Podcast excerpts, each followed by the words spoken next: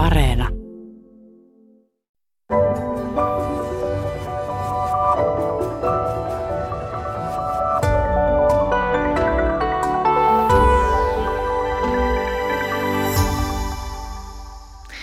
Hyvää tiistaita.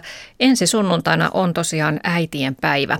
Tervetuloa valtiosihteeri Maria-Kaisa Aula. Kiitoksia. lähetykseen. Sä oot lukioikäisten kaksosten äiti, niin millainen yleensä teillä siellä kotona se äitien päivä on? Mitä on ehkä luvassa ensi sunnuntainakin?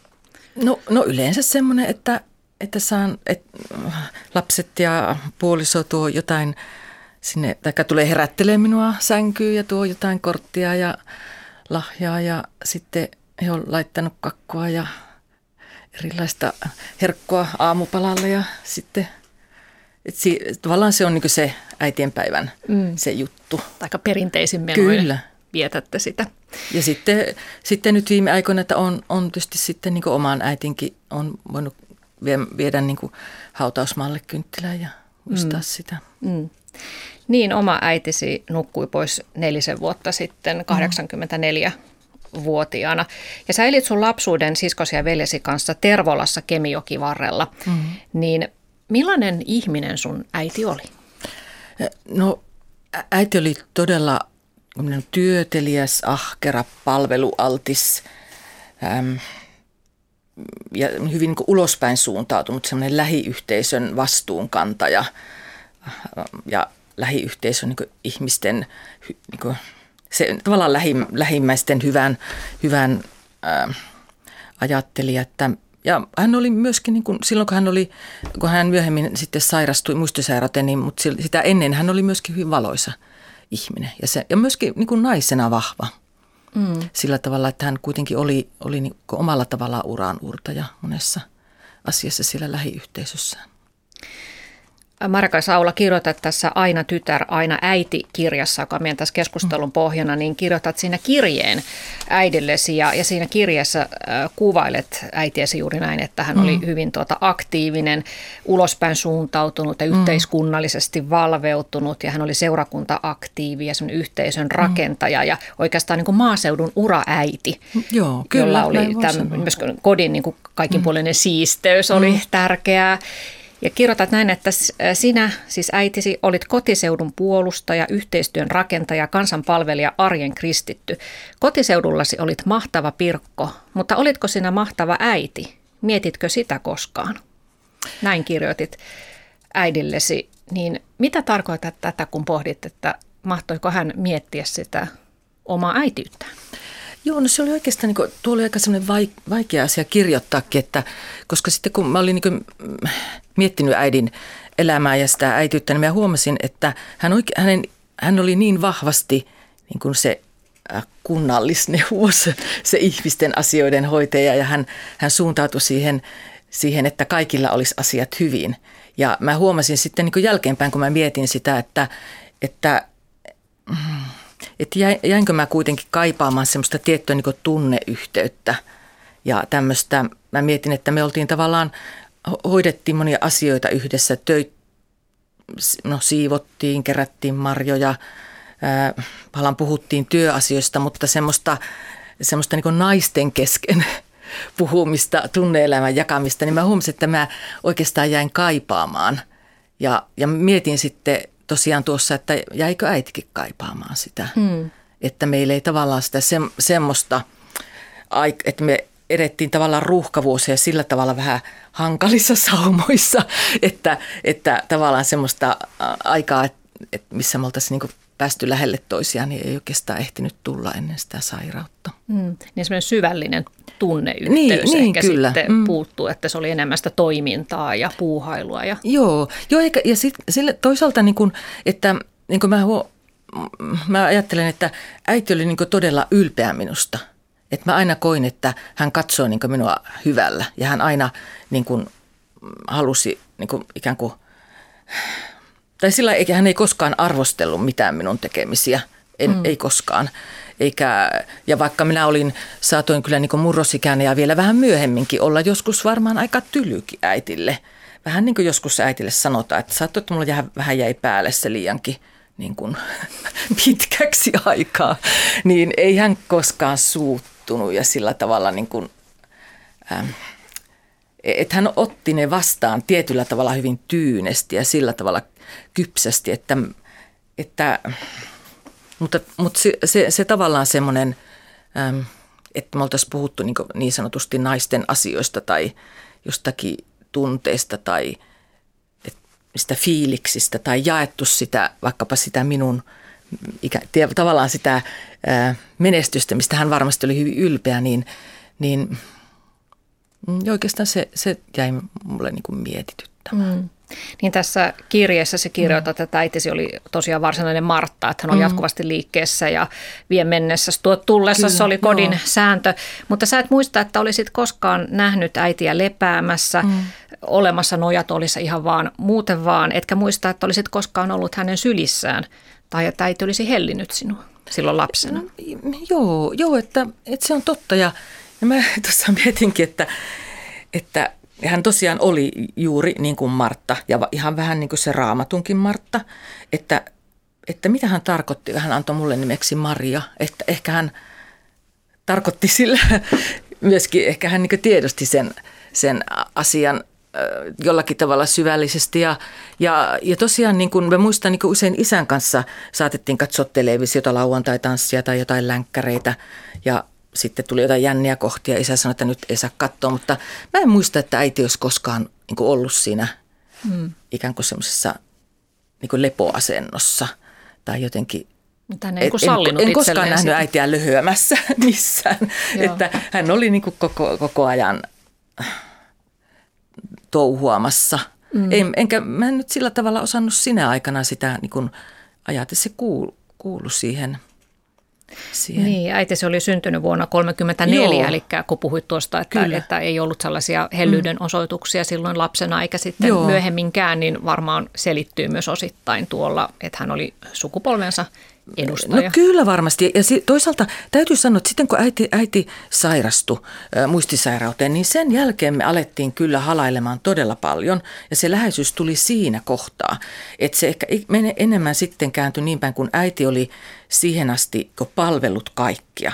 Niin se jännästi kääntyi, että, että hän menikin enempi semmoiseen asentoon, että hän halusi, että häntä palvellaan ja häntä hellitään. Ja, ja, ja tosiaan se, kun hän oli syntynyt 34, hän jäi jo kahdeksanvuotiaana orvoksi. Ja sehän oli sota-aika. Ja hänen niin kuin leskiäitinsä oli var, varmaan ihan paniikissa, hänellä oli nuorempi sisko. Ja mon, niin kuin kerrottiin, että äiti kävi hoitamassa vaikka kunnantalolla niitä niitä perheen asioita, että hän varmasti niin joutui liian nuorena kantamaan vastuuta – ja sitten semmoinen, mikä sen sukupolven naisissa näkyy mun niin kun, koulukavereidenkin semmoinen se siivouksen niin kuin tärkeys. Mm. Et se oli niin se kodin, niin hyvä kodin merkki, että kaikki on siistiä ja, ja niin kohillaan. Ja se, se ja sen tietysti sen siirtäminen niin lapsillekin oli tärkeää. Siirtyykö se sinulle, onko myös sun kodissa no, nyt tärkeää, että kaikki no, on No siistiä? en mä tiedä, poika kyllä joskus tulee sanoa, että äiti täällä pitäisi siivota, että ehkä en, no isä sanoi mulle näin, että, että kun äiti tosiaan sitä siivosta ja siivosta, että mä olin sanonut äitille, että kuule äiti, että minä opiskelen niin pitkälle, että minun ei tarvi itse siivota. että, niin. että mä olin silloin jo niin. tota, milloin 70-luvulla ajatellut näin.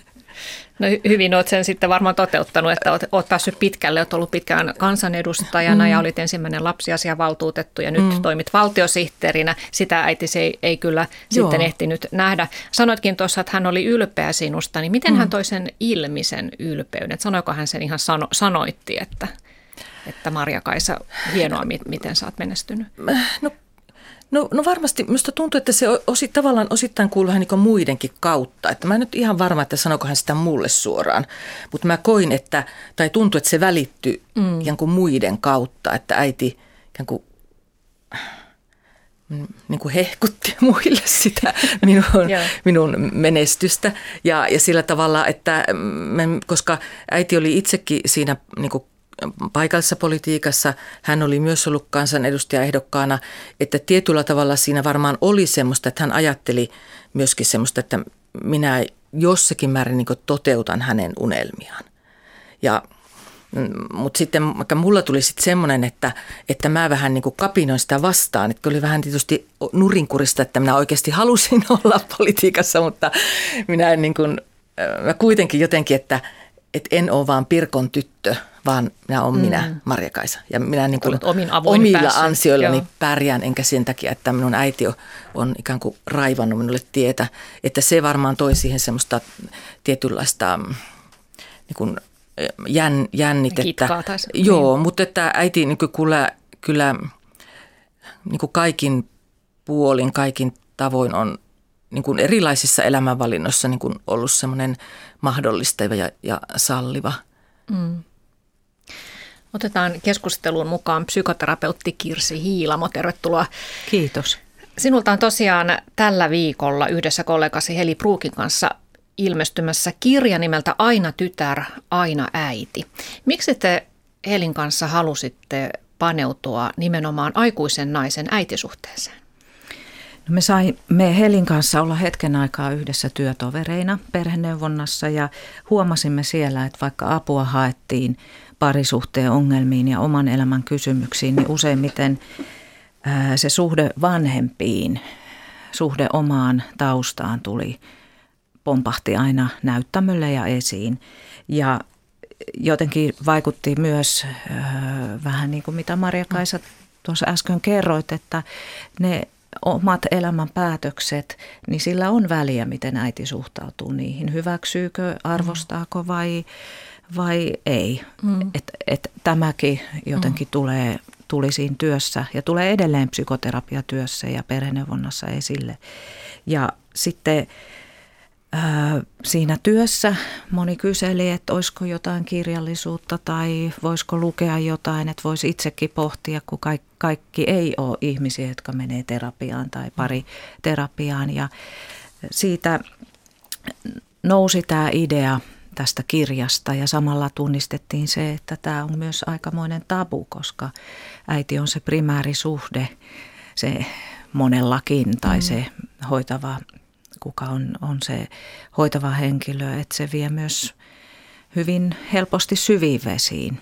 Joo, ja tämä mm. nimi, tämä aina tytär, aina äiti, niin on mielestäni aika osuva, koska se viittaa juuri siihen, että, että tuota, ne roolit pysyy loppuun asti, niistä on vaikea päästäkin eroon. Että on aina, aina se tyttären rooli ja sitten näkee sen äidin vain äitinä ja, ja, ja että se suhde on myös sitten sellainen, joka vaikuttaa pitkällekin elämässä, niin millä tavalla tosiaan olet psykoterapeutti Kirsi niin, niin tuota, ja kerroit, että asiakkaat monesti tuo sitten esiin sen taustansa, niin osaatko sanoa, että millä tavalla nimenomaan äitisuhde voi vaikuttaa aikuisen tyttären elämään vielä ihan siis loppuun astikin?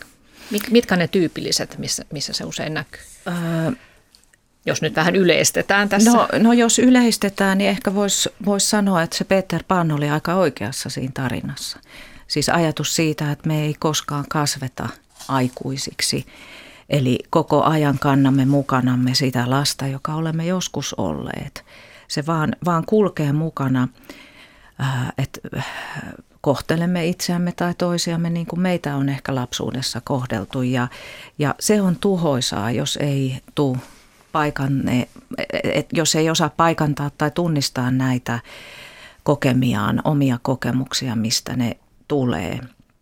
Että aikuisen elämässä se kokemus siitä, kun oli joskus lapsi tai nuori, niin ei se mihinkään katoa. Se kulkee mukana vähän niin kuin maatuskan nukessa, siinä venäläisessä nukessa on niitä pieniä nukkeja sisällä, niin, niin ne kerrokset muovautuu tietysti elämän mukaan ja se aikuisuus on aina läsnä, mutta siellä piilossa on näitä erilaisia nukkeja ja sitten jos ei tätä ikään kuin tunnista itsessään, niin voi käydä sitten niin, että se sisäinen todellisuus tai se äitisuhde, jos se on hankala, rakentuukin vaikka työyhteisöön tai ystävyyssuhteisiin tai muihin tämän päivän suhteisiin. Ja sitten jos ihmettelee, että mistä oikein on kyse, niin, niin jos osaa pysähtyä, niin voikin huomata, että ai niin se on tämä.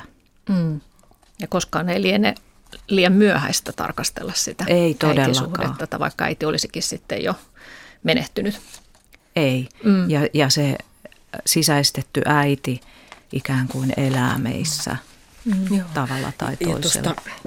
Minusta oli tosi hyvin tuossa kirjassa äh, sanottu se, että et ei, etteihän se, niin kuin, se ei lopu äidin kuolemaan, niin. se äitisuhde. Ja itsekin huomasin, että oikeastaan sitten se, se äidin kuolema ikään kuin mm, vyörytti liikkeelle semmoisen miettimisen ja pohtimisen. Ja minä oikein sen kirjankin otin, mihin mä aina kirjoittelin niitä mie- mietteitä, että, että vallan se pakotti niin luo, niin kuin miettimään sen äitisuhteen läpi ja ikään kuin sitten niin kuin huomaamaan asioita, mitä ei, ole, ei ikään kuin ollut ehtinyt siinä aikaisemmassa niin kuin mukamas jo kiireisessä ajassa miettiä tai mihinkä pysähtyä. Mm, kyllä.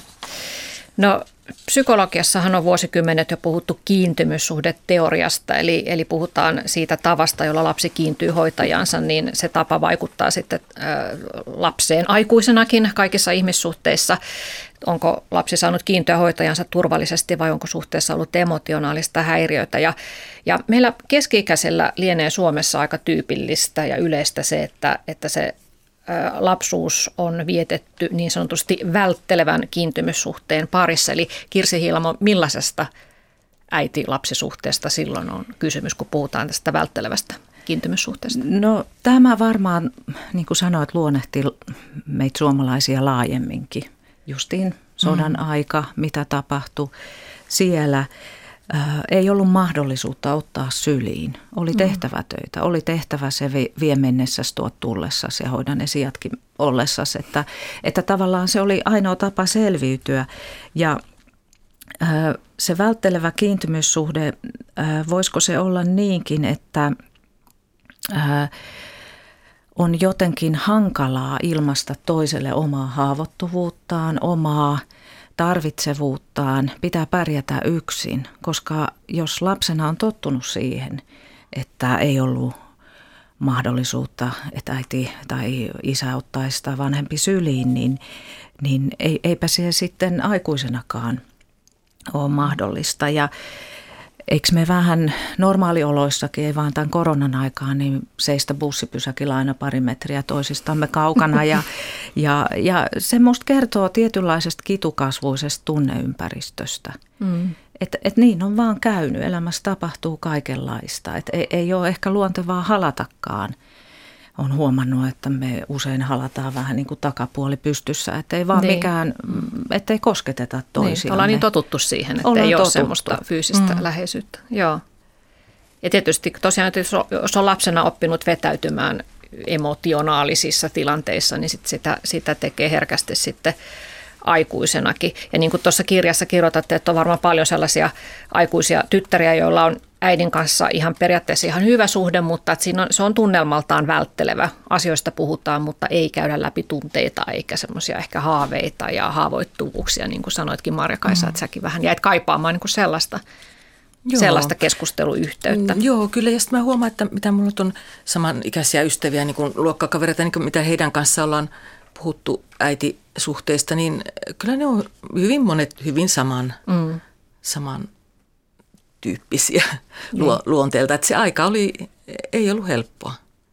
Onko tämmöistä, tuota, jos ongelmat liittyy juuri siihen, että on ollut tämmöinen välttelevä kiintymyssuhde, joka sitten heijastelee aikuisenakin ihmissuhteissa, niin voiko sitä korjata enää sitten oikeastaan? Ihmiset käy kyllä terapiassa, mutta voiko sitä perustusta, mitä siellä lapsuudessa on tapahtunut, niin voiko sitä korjata?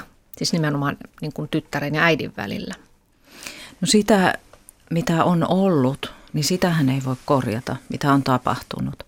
Mutta sitten ää, aikuisiessä on mahdollista kyllä ää, omaa suhtautumistapansa siihen, mitä on tapahtunut, korjata. Tai on, on mahdollista löytää ystävyyssuhteissa, työsuhteissa, parisuhteissa niitä korjaavia kokemuksia.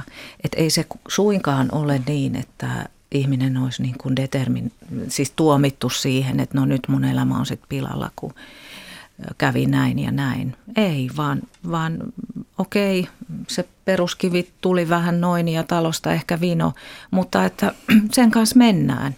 Mm. Että on mahdollista oppia aina uusia tapoja.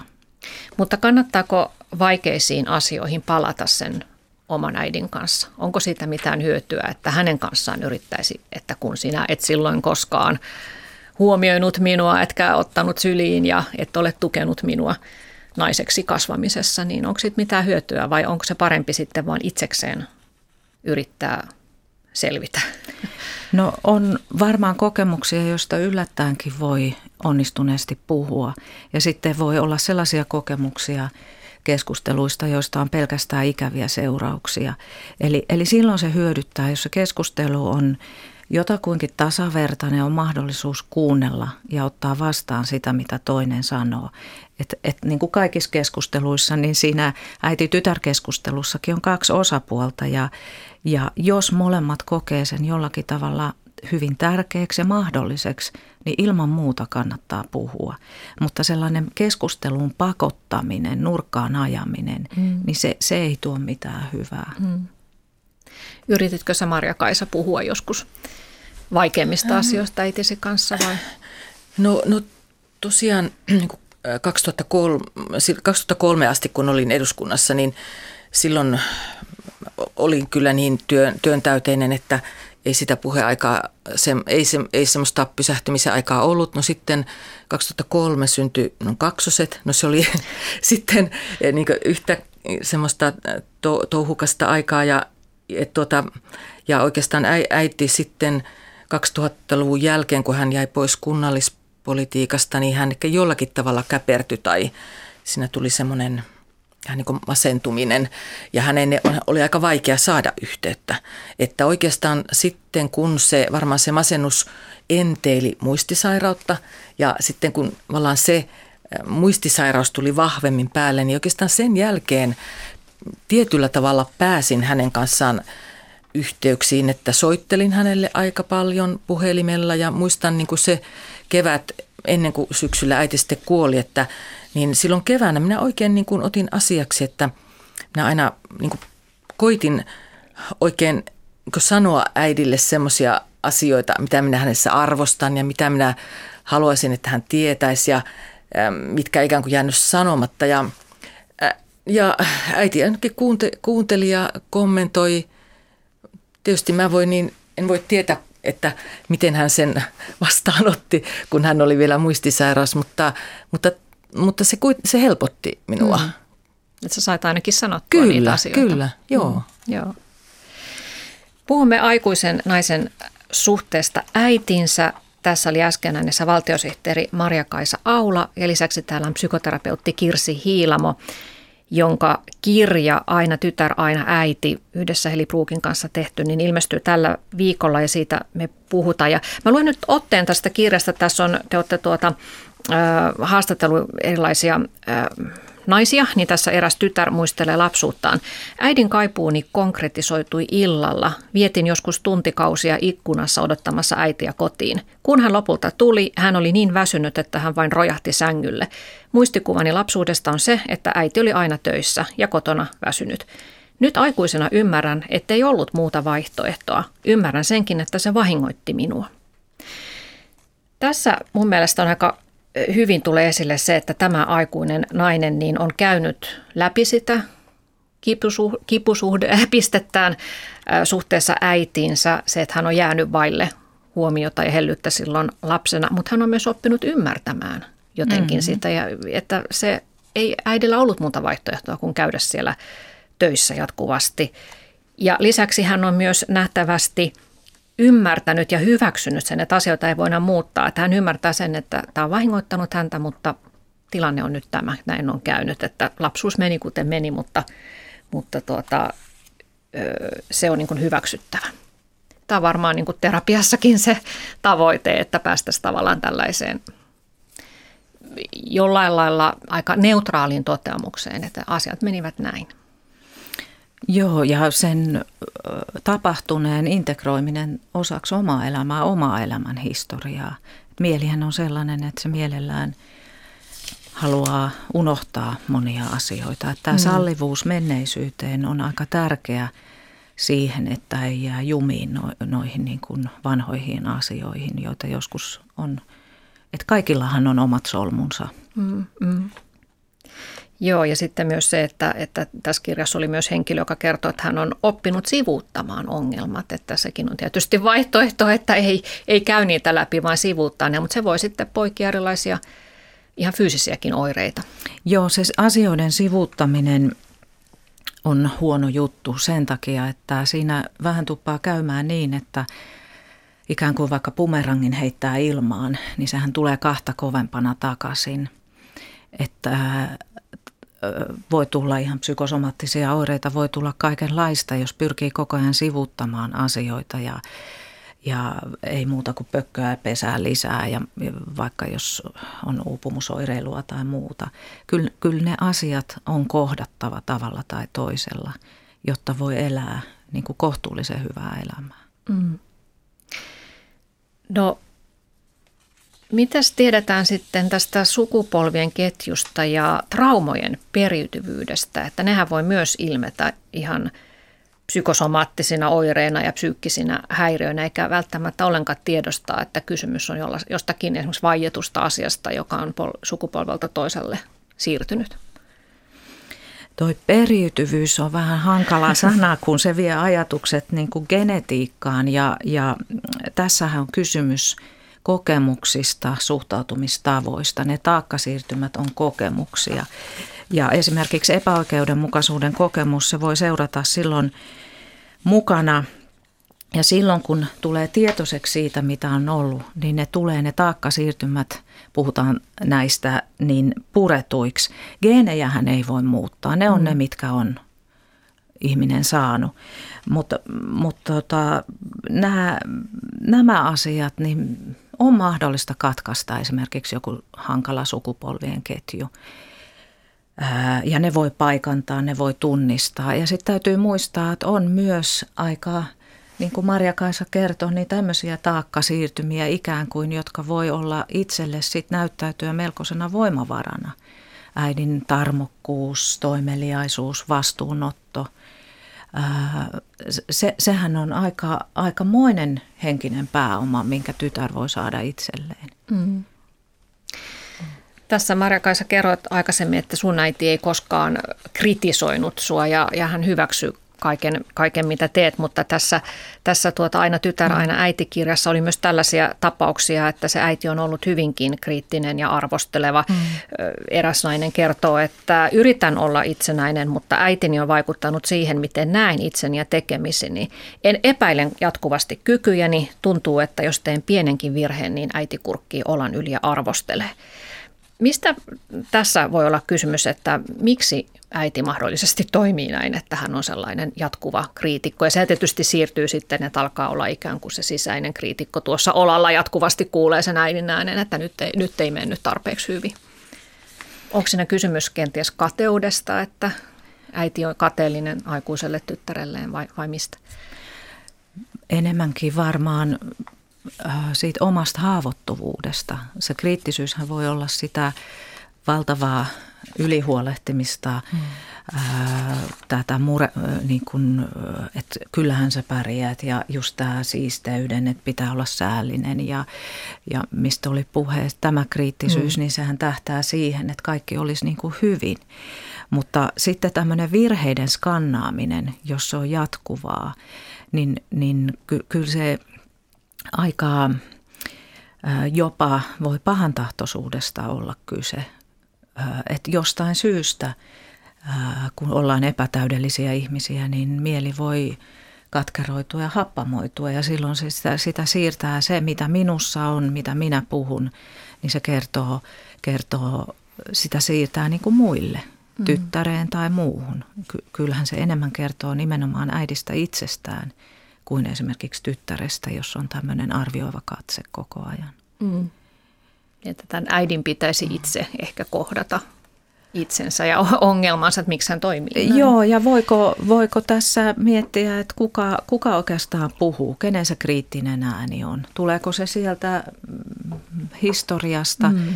Ja tyttärellähän on tärkeää esimerkiksi sanoa, että hetkinen, mulle ei puhuta näin. Mm. Ja omat rajat ilmaista. Omat rajat mm. ja sen voi tehdä ihan asiallisesti, että hei nyt tämä puhelu alkaa mennä tähän, mitä jos lopetetaan ennen kuin aletaan riitelee. Mm. Että ihan sen aikuisuudenkin ottaminen käyttöön ää, ja irtipäästäminen tyttärestä voi olla ihan tavattoman vaikeaa ja yksi tapa pitää tytärtä kiinni siinä, niin on tämä tietynlainen kontrolloiminen tai, tai se elämään puuttuminen, tunkeutuva katse. Mm. Pusero ei ole silitetty. Tai mitä niin, että se on nurinkurisesti itse asiassa välittämistä, että äiti ei halua päästä irti siitä. Mm. Joka on aika traagista. Niin, joo. No äidin äänenhän pitäisi kai olla sellainen kannustava ja myötätuntoinen ja nykyään puhutaan itsemyötätunnosta. Mm-hmm. Niin Onko se sitten sitä, että meidän pitäisi opetella ikään kuin olemaan äitejä itsellemme, että opettelemme itse sen kauniin puheen itsestämme? No Maria Kaisa tuossa alussa kertoi musta kauhean kauniisti sen, sen jotenkin, miten ikään kuin se äidin ääni elää sinussa. Mm. Äitisi oli ylpeä varmasti kuulit sen muiden kertomana mm. tai jotenkin näin päättelit, että et, äh, äh, se sallivuus siihen menneisyyteen ja sekin, että me ollaan kaikki epätäydellisiä, ihan kaikki. Mm. Että voiko tämä itsemyötätunnon avulla sillä, että itsekin kaipaa hoivaa, suojelevuutta, ikään kuin tulla äidiksi itselleen sillä tavoin, että – et naisiahan perinteisesti on sanottu hoivaamisessakin paljon parempi miksi kuin miehiä, mutta se hoivaaminen, niin voisiko se joskus kohdistua myös itseen? Että mm. pitää hyvää huolta itsestä. Mm. Mm. Niin sitten tuosta, jos miettii tuota itse myötätuntoa, niin mietin sitä, että oikeastaan vasta, vasta nyt melkeinpä 60 on, on oikeasti ymmärtänyt, että – äitikin oli ihminen. Niin kuin, että Muutakin mitä, kuin äiti. Niin, että mitä kaikkea sillä hänen lapsuudestaan tuli ja vallan vasta sitten niin oppii näkemään myös sen, että minkälaisen niin kuin uraponnistuksen hän teki pelkältä kansakoulupohjalta ja miten niin kuin, semmoisen mm, arvostetun aseman hän saavutti siinä lähiyhteisössä – ja et se oli mm, tavallaan, ja se, että hän toisaalta niin näki sen kodin, kodin hoitamisen. Ja hän oli myöskin, niin, mun mielestä niin antoi hyvän parisuhteen mallin myös, että en, en muista, että meillä olisi koskaan riidelty kotona. Että se oli kuitenkin hyvin semmoista auvoista si, mm. siinä, siinä mielessä, että, että niin kuin, niin kuin näkee paremmin se äidin kokonaisuuden. Ja vaikka niin nimenomaan niin suhteessa siihen eh, parisuhteeseenkin. Mm. Että aikaisemmin sitä vaan että äiti on äiti ja isä on isä. Ei ajattele sitä semmoisena, niin kuin, äh, miten se nyt sanoisi, niin kuin, myöskin niin kuin omana äh, suhdeympäristönä, missä lapsi kasvaa. Joo. Joo, just nämä kysymykset, että miksi äiti ei ehkä sitten osannut osoittaa tunteita, mm. miksi hän ei jaksanut, miksi hän oli välttelevä poissa oleva itsekäs, mitä, mitä kaikkia mm. näitä kysymyksiä meillä nyt onkaan, niin, niin tosiaan se, että kun, kun miettii sitä äitiä vaan niin kuin itsestä, itsestä käsi, että hän on minun äitini, niin siihen voi tosiaan jumiutua, mutta kuten Marja-Kaisa Aula tuossa sanoi, niin äitihän on muutakin kuin vaan äiti, että hän on, hän on tuota, oman elämän tarinansa ja historiansa ja persoonan, persoonansa piirteiden ja omien ihmissuhteiden vaikutusten tuotos, niin millä tavalla sä Marja-Kaisa oot ö, tätä pohtinut sitä äidin elämän tarinaa, että miten se vaikutti hänen tapansa olla nimenomaan äiti? Ja puhuitteko te koskaan mm. siitä, että mitä hän itse oli kokenut esimerkiksi lapsena omien vanhempiensa? Mm. No, tai lapsuus lähipiirin no, no tietysti kyllähän, kyllähän kertoi niistä, niistä lapsuusajoista, mutta tosiaan, että, että se oli sitä että piti käydä piikomassa jossain toisessa talossa ja mm. paimentamassa, lähteä paimeneen aamulla ja tulla sitten illalla. Että se oli, se oli tavallaan sitä, tai että että niin kun, sitä toimeliaisuutta niin, se oli sitä tekemistä ja vastuunkantoa ja kun hän oli sen, oli kaksi tytärtä, joista hän oli vanhempi, niin hän varmaan joutui ottaan ikään kuin sitä äidin apulaisen roolia. Ja, ja, mutta sitten toisaalta niin minusta se oli hyvä, jos ajatellaan niin äidin äitiä, mikä on siirtynyt sitten minun äidille ja toivottavasti myös minullekin, niin, niin minun mummo oli myöskin hyvin kannustava niin kuin, äm, sen itsensä kehittämiseen. Että vaikka äiti ei päässyt oppikouluun, olisi halunnut, mutta äh, niin kuin hän koki, että hän ei voi lähteä siitä ikään kuin siitä mm. pikkuperheestä, niin. että se perhe ei selviä, jos hän lähtee oppikouluun, niin, äh, niin äh, mummo, Esteri mummo kannusti niin kuin nuorisoseuraan, tämmöiseen kaikenlaiseen itsensä kehittämiseen, mitä siinä aikana oli. Että, ja tämmöisen niin kuin sanataiteeseen la, lausuntaan. Äiti oli siinä hyvin taitava, että, että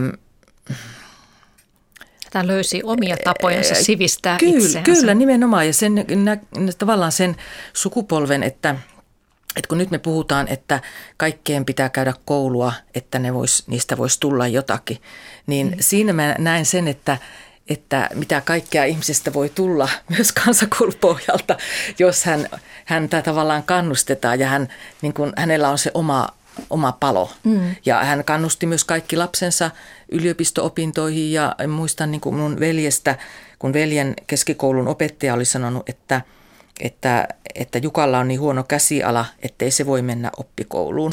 Niin äiti oli mennyt sinne ja lyönyt nyrkkiä pöytä, että Jukkahan menee oppikouluun. Että, että, että hän oli sillä tavalla... Kyllä se käsialakin siitä sitten parani. Niin, että hän tois, niin kuin oli hyvin semmoinen avara ja tämmöinen, eikä, eikä siinä ollut niin kuin, jos mä mietin sitä niin kuin tyttö, poika, miehet, naiset, että mä sillä koin, että siinä ei ole niin mitään merkitystä siinä mielessä, että olenko minä nainen, mies, tyttö, poika. Että se oli niin kuin, hän oli hyvin niin kuin, siinä mielessä nykyaikainen, mm, että joo. ei ajatellut, että se kuuluu naisen rooliin. Vaikka se tietenkin oli, että täytyy osata siivota ja pitää paikat puhtaana ja ruokaa laittaa. Ja hän niin kannusti niihin pieniin työtehtäviin hyvin, niin kuin, että tosi niin kuin, niin kuin, mm, myöskin niin kuin sillä tavalla vastuuta, antoi vastuuta lapsille hyvin paljon verrattuna niin kuin mitä nykyisin annetaan, niin hän toisaalta myös niin kuin, hän jotenkin oli, oli tietyllä tavalla semmoinen, en mä voisi sanoa, että oliko hän naisasianainen, mutta hän oli semmoinen niin kuin Kuitenkin tasa-arvon kannalla. Joo, joo. joo. Ja hän oli niin kuin ainoa, sillä tavalla kun mä mietin, myöhemmin vasta tajusin, että siis vuonna 1969, kun hän tuli valituksi kunnanvaltuustoon, hän oli ainoa nainen. Mm-hmm. Ainoa nainen. Ja hän oli niin kuin sitten siitä noin 30 vuotta siellä eri, erilaisissa kunnan tehtävissä. Ja vaikka niin kuin 81-84, hän oli ainoa nainen Suomessa, joka oli kunnanhallituksen puheenjohtaja. Ja mä niin kuin mietin sitä nyt, että miten tämä voi olla mahdollista, että – tämä maailma oli niin erilainen. Mm. Että, mm, että hän tavallaan niin näytti hyvän mallin. Niin, kyllä. kyllä. Joo, joo. Että ikään kuin sillä tavalla, että kaikki on mahdollista. Joo. No psykoterapeutti Kirsi Hiilamo, kun olet kirjoittanut tätä, tätä kirjaa naisen suhteesta äitinsä, niin olet varmaan miettinyt myös sitten omaa äitiäsi. Niin jos puhutaan tästä sen ymmärtämisestä, että minkälainen elämäntarina sillä äidillä oli tai on ollut itsellään taustalla ja mikä on sitten ehkä vaikuttanut siihen hänen tapansa olla äiti, niin haluatko kertoa jotakin siitä? Joo, mutta ennen siitä niin, niin. ihan, äh, mitä Marja-Kaisa kertoi äidistään, niin mulle tulee mieleen, kun saksalaiset sanoo, että ich bin für dich da. Mm. Da. Mm. Että et sinun äitisi ja, ja tosi monen muunkin äiti tai äityys tai tämmöinen universaali äityys, niin sehän on juuri tota. Kyllä. Toi mm, nyrkkiä pöytään mm, ja mm. sitten sinne koululle mm, ja daa. Mm. Että et, et jotenkin se, se on myös osa sitä, mutta mm. sitten samalla tavalla niin, niin kuin Marja Kaisan äiti on, on sodan, sodan kokenut ja, ja joutunut, niin oma äitini isä kuoli sodassa tämmöisen mm. puukkotappeluksen seurauksena. Ja mm. todennäköisesti alkoholilla oli osuutta asiaan. Ja näin ollen häntä ei haudattu sankarihautaan, eikä mm. äitini äiti leski saanut lesken eläkettä ja sillä paikkakunnalla se oli ihan valtava häpeän aihe. Äidilleni ei myöskään kerrottu isän kuolemasta, vähän kuuli sen pihapiirissä joltakulta. Ja, ja tämä ää, salailun ja tämän häpeän ja tämän koteloituneen surun, mm-hmm. niin, niin mä näen, että se on ollut kyllä äitini kannossa ja osittain vähän minunkin kannossa. Että et, et täällä on ihan valtavan pitkä vaikutus ollut näillä sota-ajoilla. Ja tämä tämmöinen oikeudenmukaisuuden ja häpeän kokemus, niin se jotenkin on jäänyt sinne kantoon.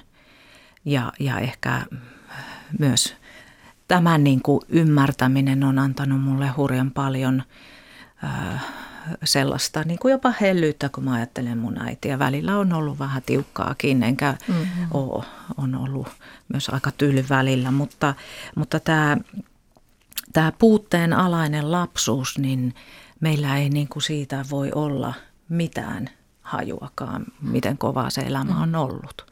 Mm. Et, ehkä sekin on hyvä pitää Kyllä, jotenkin näin, mielessä näin on, ja, ja myös arvostaa sitä, että meidän äidit on ollut todellisia selviytyjiä. Mm. Mm, kyllä. No mitä te olette sitten halunneet tehdä toisin tai samalla tavoin kuin teidän äitinne on toiminut, niin suhteessa omiin lapsiin?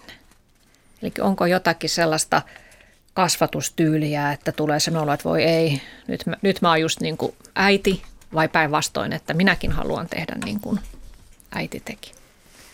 Mm, no, no kyllä tietysti niin omien lasten kanssa, niin kyllä sitä, sitä läheisyyttä ja, ja pusimista ja halimista, että olen pitänyt niin, tavallaan niin, niin semmoista tärkeänä ja semmoista tunneyhteyttä, että voidaan mm. puhua kaikenlaisista, kaikista asioista ja mikään ei, asia ei ole semmoinen, mitä ei voisi ottaa esille. Ja, ja, ja tietysti sitten semmoinen, mm, mä huomasin silloin kun kaksoset tai mun tyttö ja poika olivat pieniä, niin että mä aloin ajautumaan semmoiseen touhuäiti moodiin, että aloin miettiä, että onkohan mä tuossa sohvalla istunut monen viikkoon, että, että piti oikein sitten niin muut ajatella tietoisesti, että en nyt halua antaa semmoista kuvaa, että äiti on ikään kuin aina liikkeessä mm. ja touhuamassa ja tekemässä jotain askareita, että, että täytyy niin kuin, että äitikin voi lomailla, äitikin voi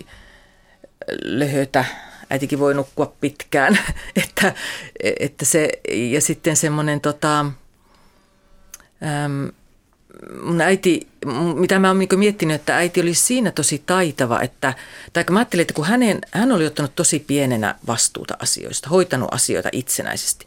Mä huomasin, että hän varmaan siirsi sitä myöskin minulle ja omille lapsille, että me tehtiin, hän niin luotti, antoi, antoi vastuuta, töitä, tekemisiä. Hoidin mun pikkusiskoa jo aika pienenä niin kun, ja, se on semmoinen, minkä mä oon huomannut, että,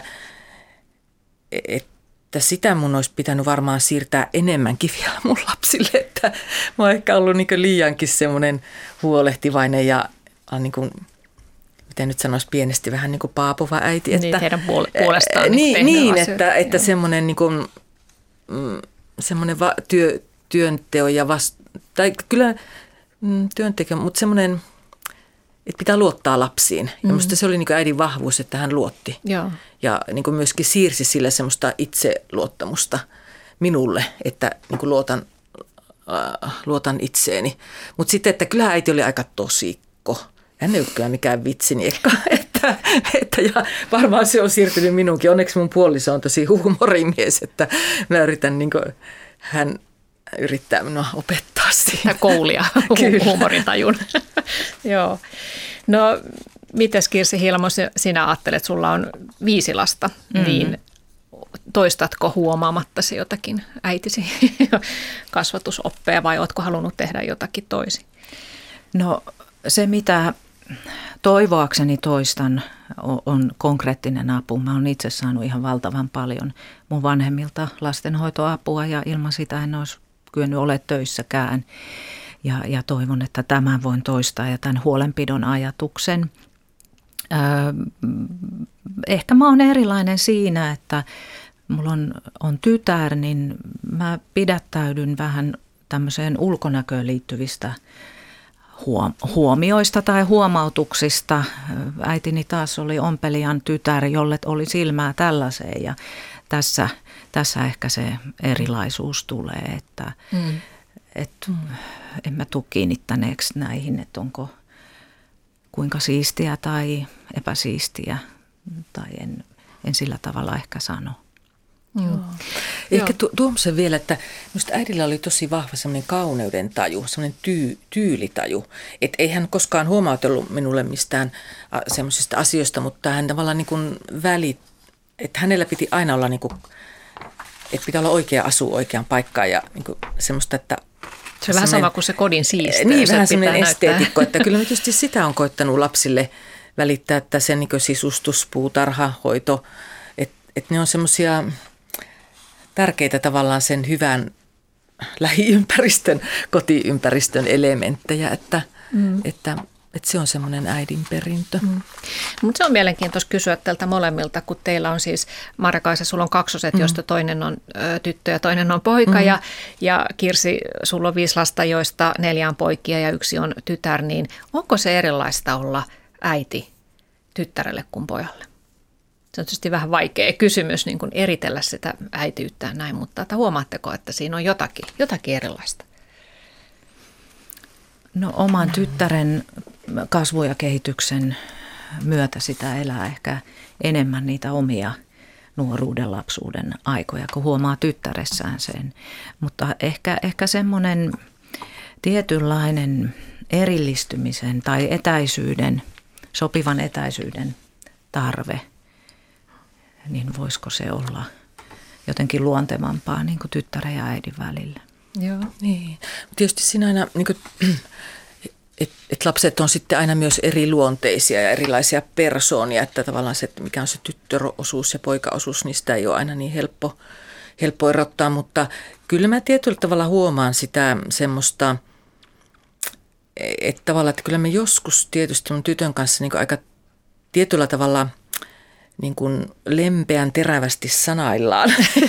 niin kuin, tavalla, sillä tavalla, että ähm, katsotaan, että kuka tässä niin kuin argumentoi, niin niin. pärjää tietyllä tavalla, että, että siinä on semmoista, että jollakin lailla sen tytön ottaa niin kuin, ähm, vakavammin. vakavammin. Et jollakin lailla, että pojalle vähän, että joskus mun tyttö sanoikin, että sä annat Laurille niin periksi tai jotenkin Joo. että oot niin kuin sallivampi. Ja sitten mä aloin miettiä, että no joo, saatpas olla ihan totta. Joo. Tätä että, kuulee aika paljon, mm. että äidit suhtautus poikiin jotenkin niin kuin rennommin tai sallivammin kuin tyttäreen.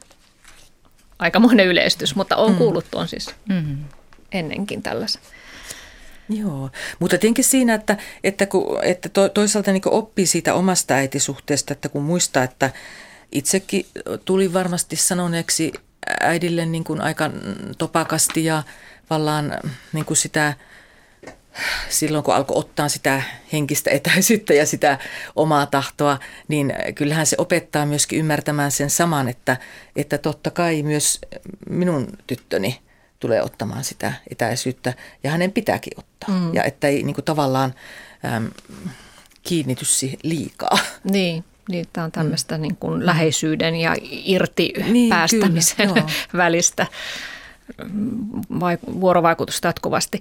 Tota, Kirsi Hiilama, kun puhuttiin etukäteen tästä vähän puhelimessa tästä aiheesta, niin mulle jäi mieleen lause, kun sä totesit jotenkin lakonisesti, että, että äitiys sehän on jatkuvaa epäonnistumista joka niin. tapauksessa.